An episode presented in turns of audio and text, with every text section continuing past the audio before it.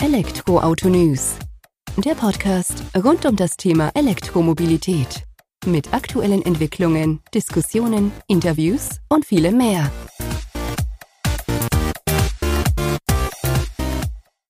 Servus und herzlich willkommen bei einer neuen Folge des Elektroauto News.net Podcast. Ich bin Sebastian und freue mich, dass du diese Woche wieder eingeschaltet hast, wenn wir uns mit dem Thema E-Mobilität beschäftigen.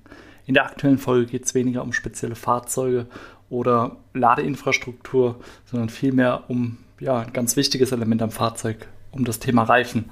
Hierzu habe ich mir Daniel Beuning von der Continental oder auch Conti kurz genannt an den Start geholt, der seit 2005 im Bereich der Reifenentwicklung tätig ist bei Conti und seit den letzten drei bis vier Jahren explizit im Bereich der Reifenentwicklung für E-Fahrzeuge oder Fahrzeuge mit alternativen Antrieben. Und ja, seine Expertise greifen wir ein wenig ab, fragen, warum man spezielle Reifen für E-Autos braucht, ob man spezielle Reifen für E-Autos braucht, was diese aushalten müssen im Vergleich zu Verbrennerreifen und ja, welche Einsparungen dadurch auch vielleicht möglich sind, wenn man die richtige Wahl für den korrekten Reifen fürs eigene Fahrzeug trifft. Das und viel mehr jetzt im Gespräch mit Daniel. Viel Spaß beim Zuhören. Hi Daniel, vielen Dank, dass du heute die Zeit nimmst, dass wir uns ein wenig über Continental, die Entwicklung von Elektroautoreifen unterhalten und was denn da so eigentlich die Unterschiede zum Klassenverbrennerreifen sind. Bevor wir da allerdings ins Thema einsteigen, würde ich dich doch bitten, stell dich selbst kurz vor und dann auch noch ein paar Worte zu Continental bzw. Conti, wie wir sie dann auch im Gespräch wahrscheinlich umgangssprachlich das ein oder andere Mal nennen werden. Ja, äh, vielen Dank, Sebastian. Mein Name ist Daniel Beuning. Ich bin seit äh, 2005 bei der Conti in der Reifenentwicklung tätig, habe da bereits mehrere Stationen durchlaufen, war in der ähm, Profil, Profilentwicklung, äh, in der Vorentwicklung, so heißt es bei uns, äh, tätig und bin dann irgendwann äh, übergegangen in die äh, Entwicklung von Erstausrüstungsreifen und mache das bereits seit 2005. 2015 und vor knapp drei, vier Jahren haben wir als Conti ähm, in der Forschung und Entwicklung entschieden, auch ein äh, sehr umfangreiches Projekt in Bezug auf Elektrofahrzeuge zu starten, um herauszufinden, äh, was sind überhaupt die äh, relevanten Einflussparameter, die wir bei Reifen für Elektrofahrzeuge beachten müssen und wie äh, sind die Auswirkungen dieser äh, Eigenschaften auf die, äh, die Reifen-Performance-Kriterien. Hört sich ja sehr interessant an. Magst du vielleicht noch zu Conti ein paar Worte verlieren, dass wir da auch nochmal wissen, Reifen haben wir jetzt schon gehört, macht ihr hauptsächlich nur Reifen oder wo bewegt ihr euch da? Ja, das äh, vergessen immer einige. Also ich denke, der Name Continental ist für äh, jeden Zuhörer ein Begriff. Wir sind ein äh, Automobilzulieferer, einer der größten weltweit und ähm, wir machen nicht nur Reifen, sondern unser ähm, Geschäftsmodell äh, umfasst eben äh, im Wesentlichen drei verschiedene ähm, ähm Produktgruppen bzw. Äh, Bereiche. Das ist einmal der Automotive-Bereich, wo wir äh, Bremssysteme, ähm, äh, zum Beispiel Bremssysteme ähm, herstellen. der Bereich, der dem Endkunden größtenteils auch bekannt ist, ist eben der Reifenbereich.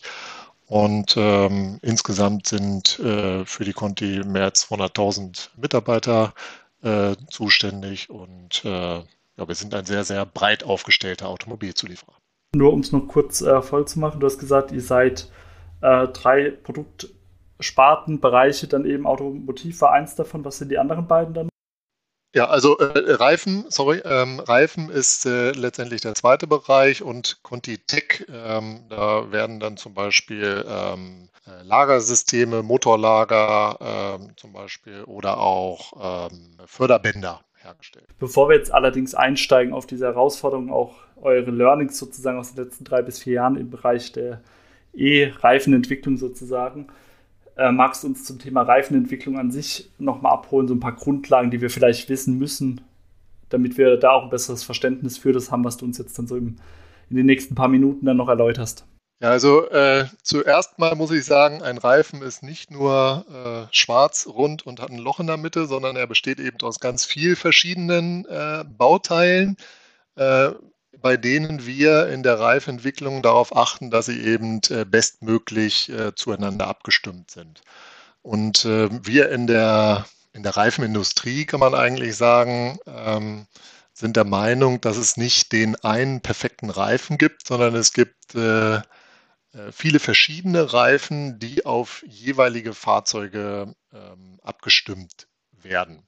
Wir bewegen uns dann immer in sogenannten Zielkonflikten. Ja, also ich denke, jeder äh, Reifenhersteller kann, äh, wenn man jetzt zum Beispiel auf das Thema Rollwiderstand ähm, guckt, kann einen sehr guten Reifen in Bezug auf Rollwiderstand herstellen, also mit einem besonders niedrigen Rollwiderstand.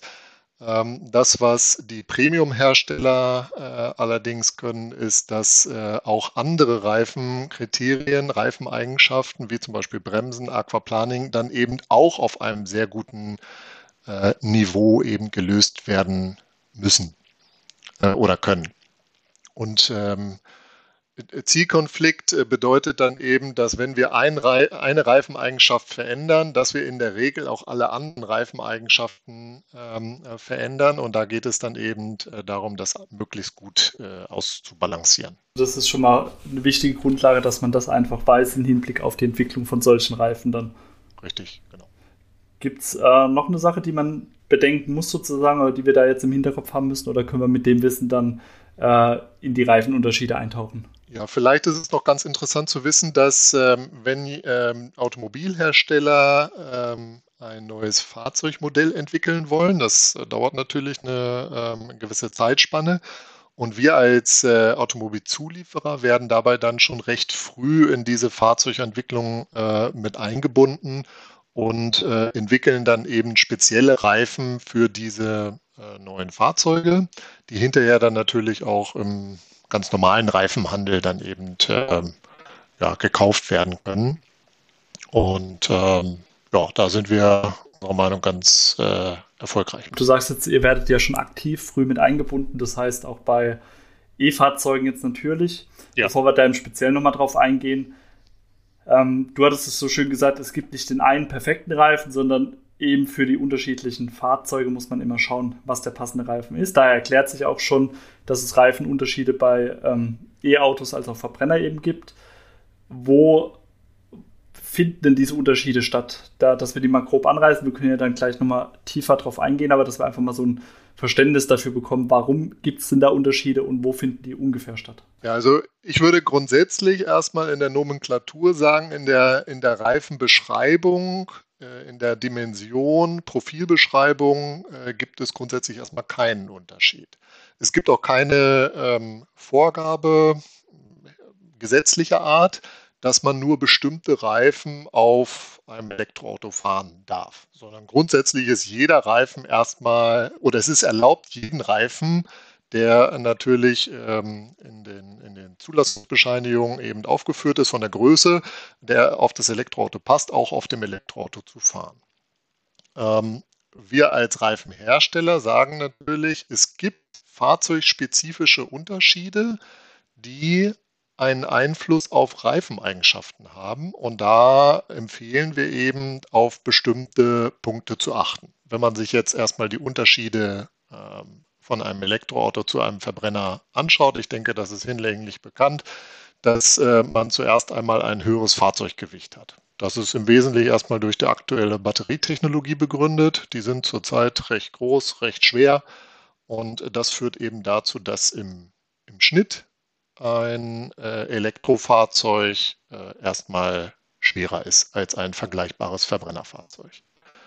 Hinzu kommt dann noch, ähm, die zurzeit noch recht begrenzte Batteriekapazität. Das wirst du auf deiner Plattform, denke ich, dann auch immer als Feedback ähm, äh, bekommen oder als Diskussionspunkt bekommen. Das ähm, äh, ist, ist, viele Diskussionspunkte über die Batteriekapazität und damit verbunden eben auch die elektrische Reichweite der Fahrzeuge geht. Und ähm, dass man eben versucht, und das versuchen die Automobilhersteller auch, da möglichst äh, hohe Reichweiten zu erzielen.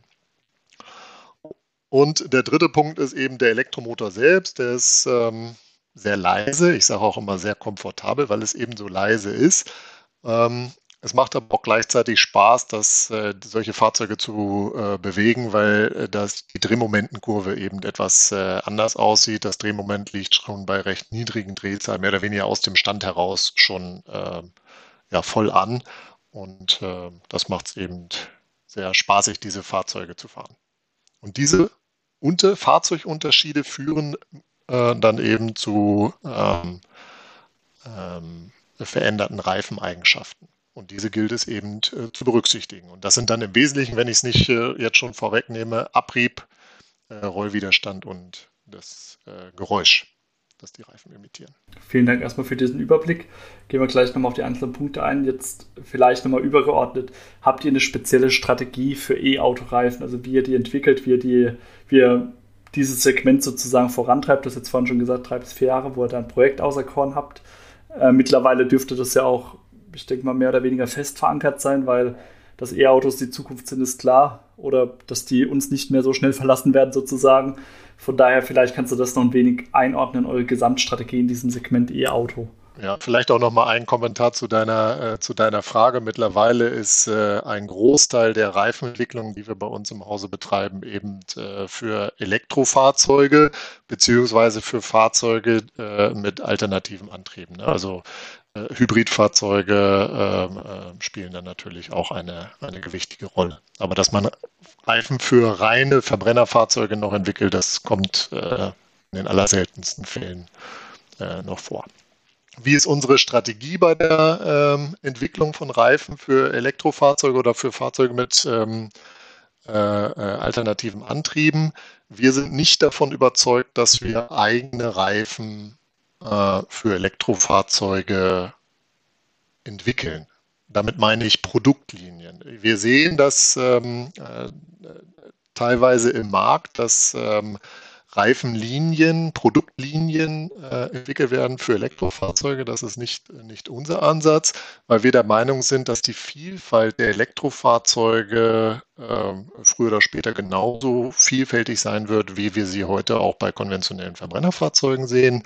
Äh, das geht von Kleinstwagen oder Kleinwagen wie den Renault Zoe über sehr sportliche Fahrzeuge wie den Porsche Taycan bis hin zu ähm, ja, People-Movern, ähm, ID-Bus ist da, glaube ich, zu nennen. Und alle diese Fahrzeuge sind ähm, so unterschiedlich, wie wir sie heute eben äh, auch schon bei Verbrennerfahrzeugen sehen. Und da müsste man alle möglichen verschiedenen Produktlinien, Produkte äh, entwickeln, anbieten in den unterschiedlichen Reifensegmenten äh, über Sommer, Winter, All-Season-Reifen, Nordic-Reifen, ähm, dass das alles ähm, viel zu komplex wird und ähm, einfach nicht, nicht mehr verstanden und auch äh, wird und auch nicht eigentlich nicht notwendig ist. Wir sind der Meinung, dass Reifen, äh, wie wir sie eben entwickeln, funktionieren müssen, unabhängig von dem Fahrzeug, was da drauf steht, also, oder was, äh, was letztendlich auf diesen Reifen steht. Ja, ähm, es wir müssen diese äh, Reifeneigenschaften, die durch das höhere Gewicht, äh, durch die begrenzte Batteriekapazität, aber auch äh, durch den Elektromotor selbst ähm, äh, bedingt werden, eben berücksichtigen.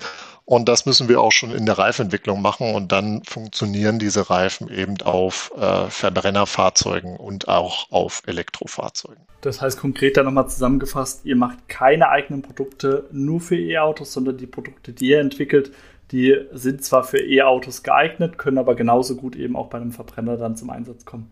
Richtig. Und gleichzeitig geben wir eben Empfehlungen auf, welche Reifeneigenschaften ähm, der Endkunde eben ähm, achten kann. Ja, und da werden wir sicherlich in den nächsten Minuten auch noch mal ein bisschen drüber, drüber sprechen. Bestimmt, sehr gut. Also erstmal vielen Dank für die generelle Einordnung, dann auch von eurer Strategie. Ähm, wir haben jetzt schon gemerkt, okay, eine spezielle Reifen oder ein spezieller Reifen für E-Fahrzeuge ist durchaus dennoch sinnvoll. Äh, du hattest jetzt vorhin das Thema, oder hatten wir angeschnitten gehabt, ähm, die Reichweite. Da ist ja auch der Rollwiderstand, der da eine Rolle spielt, sozusagen, sprichwörtlich. Ähm, können wir durch die Wahl des richtigen Reifens auch ähm, die Reichweite zum einen steigern, zum anderen vielleicht auch den Energieverbrauch minimieren? Kannst du das ein wenig einordnen? Definitiv. Also äh, durch den Rollwiderstand des Reifens ähm, äh, kann man sehr deutlich elektrische Reichweite oder auch äh, letztendlich ähm, den Energieverbrauch senken. Und ähm, dazu muss man erstmal verstehen, welchen Einfluss der Reifen ähm, am Gesamtfahrzeug äh, oder am Gesamtverbrauch des Fahrzeuges eben, eben hat. Und äh, das haben unterschiedliche äh, Studien auch bestätigt. Ähm, also Im Schnitt hat der Reifen mit, seinem, äh, mit seiner Aerodynamik, mit seinem äh, Rollwiderstand ähm, ungefähr einen 20-prozentigen Anteil am Gesamtverbrauch Verbrauch des Fahrzeuges. Ich kann also als Fahrer den Verbrauch meines Fahrzeugs über die richtige Reifenwahl beeinflussen. Wie kann ich das als als Endkunde identifizieren, ob jetzt zum Beispiel ein, ein Reifen einen besonders guten oder schlechten Rollwiderstand hat. Äh, da hat die EU mittlerweile ein Reifenlabel ähm, eingeführt, das direkt beim Reifenkauf äh, anzeigt, in welcher ähm, äh, Klasse, Rollwiderstandsklasse sich ein Reifen befindet. Das gilt für jeden äh, Reifen, der äh, in Deutschland zum Beispiel verkauft wird dass dieses Reifen oder in der EU verkauft wird, ähm, dass dieses Reifenlabel auf dem Reifen abgedruckt sein muss. Und ähm, da gibt es dann verschiedene Klassen von A bis E, wobei A dann letztendlich der niedrigste Rollwiderstand ist. Das kann man sich so ein bisschen vorstellen wie äh, den Stromverbrauch bei Waschmaschinen zum Beispiel. Ja, da gibt es dann auch immer, sieht auch recht vergleichbar aus, da gibt es dann so eine visuelle Darstellung der Leben. Das heißt für mich als Endkunde, wenn ich dann einen Reif mit einem Rollwiderstand von A sehe, spart er mir vereinfacht gesagt Energie, wenn ich mit dem E-Auto unterwegs bin, als wenn ich jetzt mit dem anderen extremen Reifen in der Klasse E unterwegs wäre.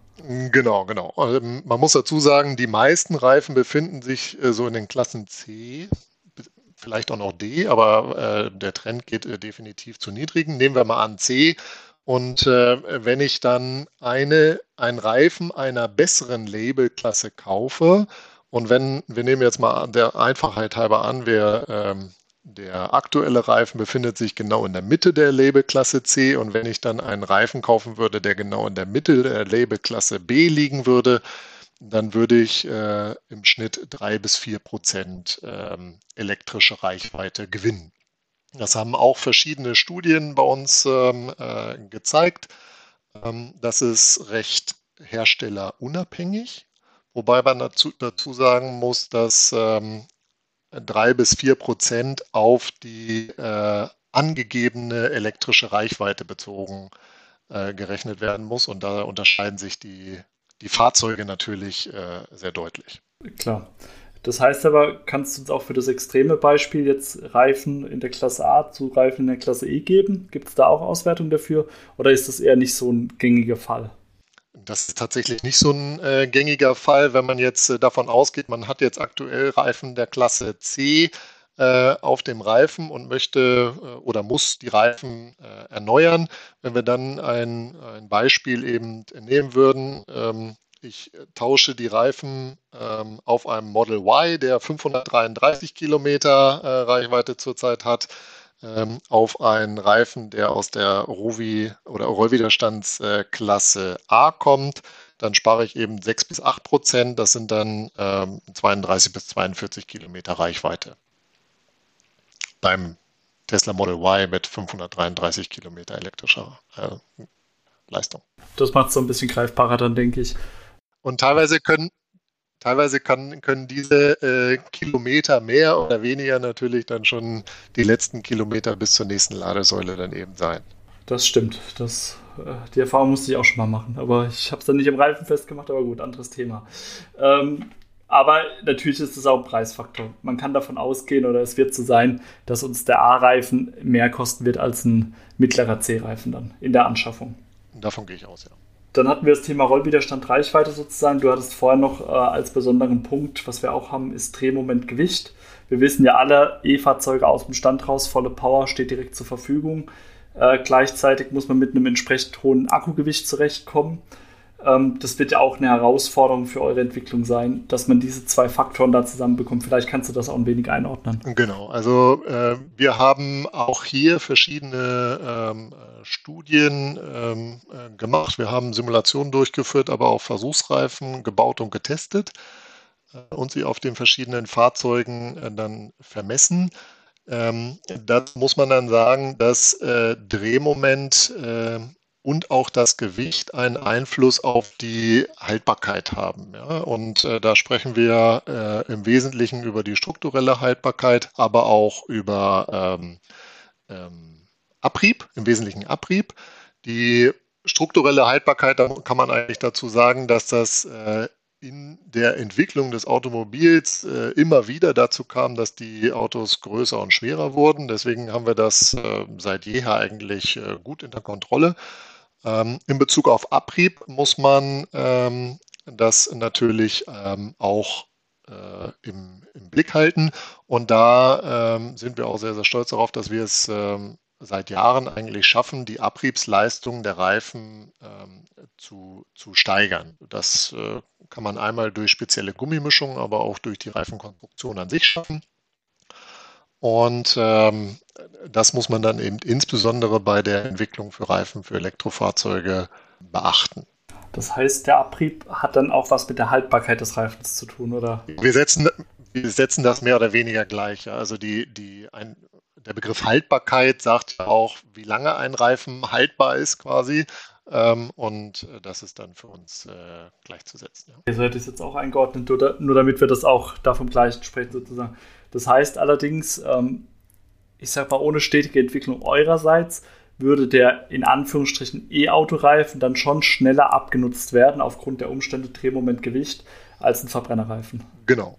Wenn man, wenn man zum Beispiel davon ausgeht, dass man den gleichen Reifen auf einem Verbrenner ähm, montieren würde äh, und den gleichen Reifen eben auch auf einem Elektrofahrzeug und dann nur diese Unterschiede herannimmt, ohne, ohne einen Unterschied in der Fahrweise, dann würde der Reifen auf einem Elektrofahrzeug äh, wahrscheinlich schneller abreiben, weil eben das ähm, Elektroauto schwerer ist und ähm, mit diesem hohen Dreh, höheren Drehmoment eben ausgestattet ist. Aber eine Aussage, wie viel schneller abgerieben wird, gibt es da nicht dann, oder?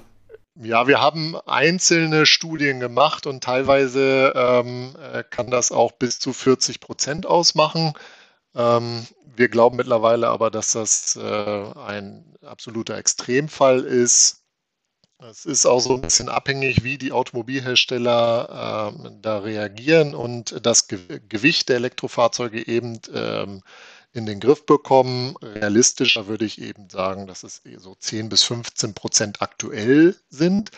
Ähm, wie gesagt, aber ähm, die Automobilhersteller gehen da, glaube ich, auch in großen Schritten voran, um äh, auf diese äh, erhöhten Gewichte eben äh, Rücksicht zu nehmen. Kann aber dann auch nur im Zusammenspiel funktionieren, sage ich mal. Ihr müsst da auch schon eine gewisse Vorarbeit dann erbracht bekommen, damit ihr da auch Verbesserungen dann noch erzielen könnt. Definitiv, sozusagen. definitiv. In einzelnen Fällen ähm, hat die Reifenindustrie äh, in den vergangenen Jahren sogar einen neuen äh, Standard eingerichtet, ähm, Reifenstandard einge, eingerichtet, wo ähm, wir einen sogenannten High-Load-Capacity-Reifen eingeführt haben. Normalerweise kann man dann sagen, okay, je größer ein Reifen, desto mehr Last kann er tragen. Wenn die Fahrzeuge immer schwerer und schwerer werden, müssen die Reifen immer größer und größer werden. Und mit diesem neuen Standard, dem High-Load-Capacity-Reifen, ist es eben möglich, ein ähm, höheres Gewicht bei gleicher Reifendimension zu verbauen.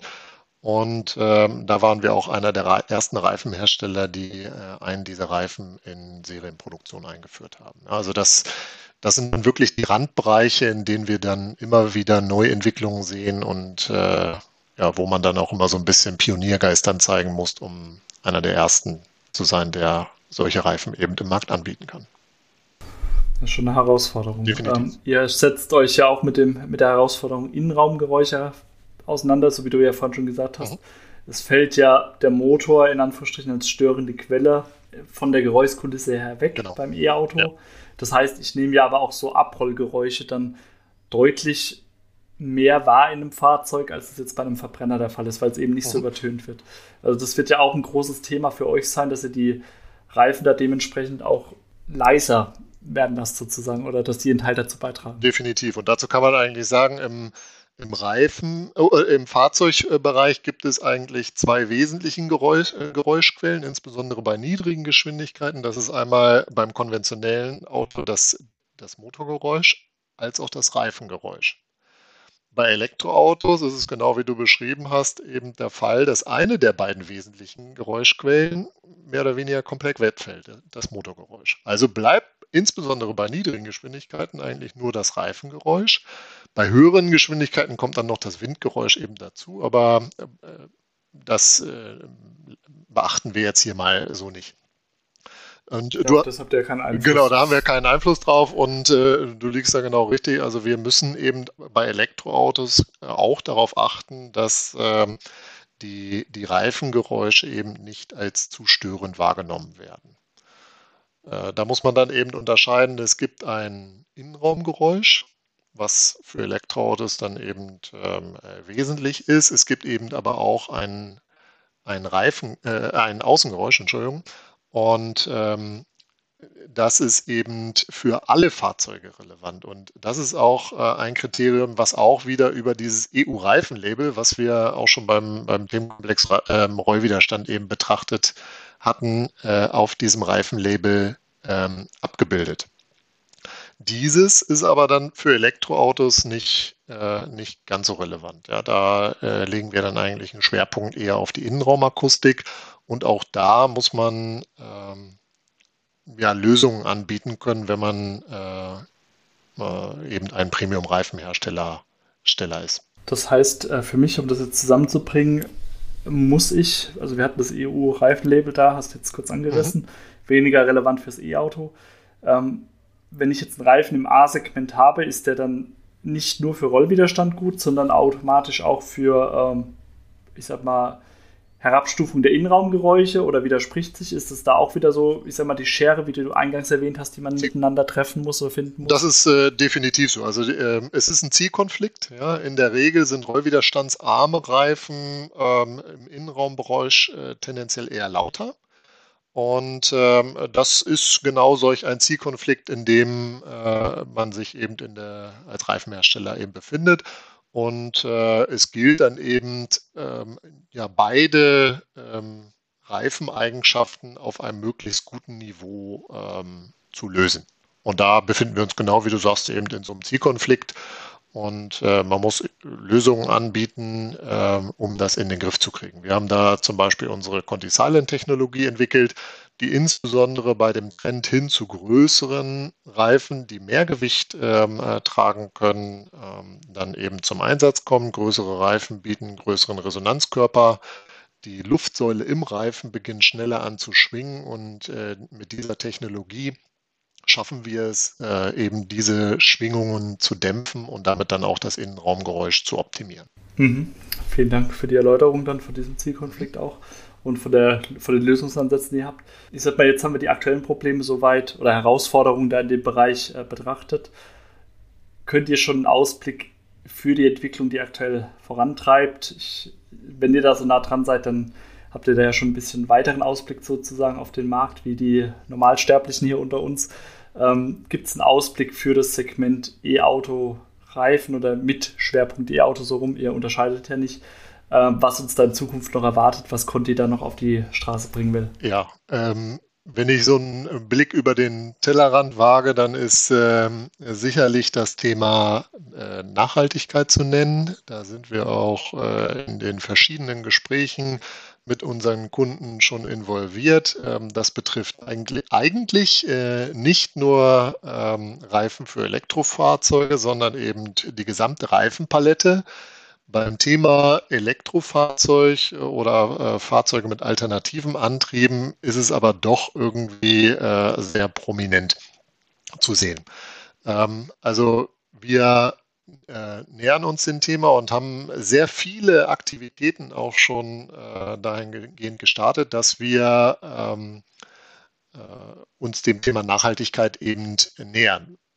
Da, dabei muss man dann sagen, für uns ähm, ist das dann nicht nur mit einer nachhaltigen Produktion ähm, äh, getan, sondern wir müssen uns natürlich den gesamten Produktlebenszyklus irgendwie ähm, äh, anschauen. Das beginnt von der Gewinnung von Rohstoffen, ähm, über die Produktion, äh, über die Lebensdauer des Produkts im Markt, aber dann auch zum Beispiel Themen wie End of Use oder, oder Recycling. Ja, und ähm, wir fassen das unter dem Gesamtbegriff äh, zirkuläres Wirtschaften. Und das ist eine sehr, sehr große Herausforderung äh, für uns, weil es quasi eine komplette Neuentwicklung äh, vieler Produkte äh, bedeutet, um sie eben nach diesen Kriterien ähm, äh, zu optimieren und ähm, im Endeffekt dann äh, einen nachhaltig produzierten äh, Reifen oder einen nachhaltigen Reifen über den gesamten Produktlebenszyklus äh, anbieten zu können. Und habt ihr euch da auch schon so ein Ziel gesetzt, so wie, ähm, sag mal, verschiedene Hersteller haben jetzt schon CO2-Neutralität in 2030, 2040 ausgerufen. Gibt es auch so eine Bekenntnis von eurer Seite aus schon? Ja, wir, ähm, also wir als Reifenindustrie, als Reifenhersteller haben uns äh, gesagt, dass wir 2050 äh, einen äh, Reifen herstellen wollen, wo wir dann 100% äh, geschlossene äh, Ressourcen- und Produktionskreisläufe ähm, äh, anbieten können. Dann würde ich sagen, haben wir, glaube ich, einen ganz guten Einblick heute bekommen in oder hinter die Kulissen von Conti, von der Reifenentwicklung. War für mich auch selbst sehr interessant, da mal zu sehen, ähm, wie kleine Details noch den Unterschied machen können. Und von daher vielen Dank für die Einblicke, Daniel. Und ich bin mir sicher, wir werden das Thema weiterverfolgen. Gerne. Hat mir auch viel Spaß gemacht. Vielen Dank. Bitte. So schnell geht eine halbe Stunde dann schon wieder über die Bühne, auch wenn man sich über so, ich sag mal, alltäglich Dinge wie Reifen unterhält, die dann doch in ihren Facetten ganz unterschiedlich sein können. Fand ich sehr interessante Einblicke, die wir hier von Daniel Beuning von der Conti bekommen haben. Und ich denke, den ein oder anderen ja, die eine oder andere Wissenslücke konntest du vielleicht auch schließen oder konntest zumindest die eine oder andere Neuerkenntnis für dich mitnehmen. So ging es mir zumindest. Dir vielen Dank fürs Zuhören. Ich freue mich, wenn du kommende Woche wieder einschaltest bei der nächsten Folge des Elektroauto-News.net Podcast. Mach's gut, bis dahin, ciao.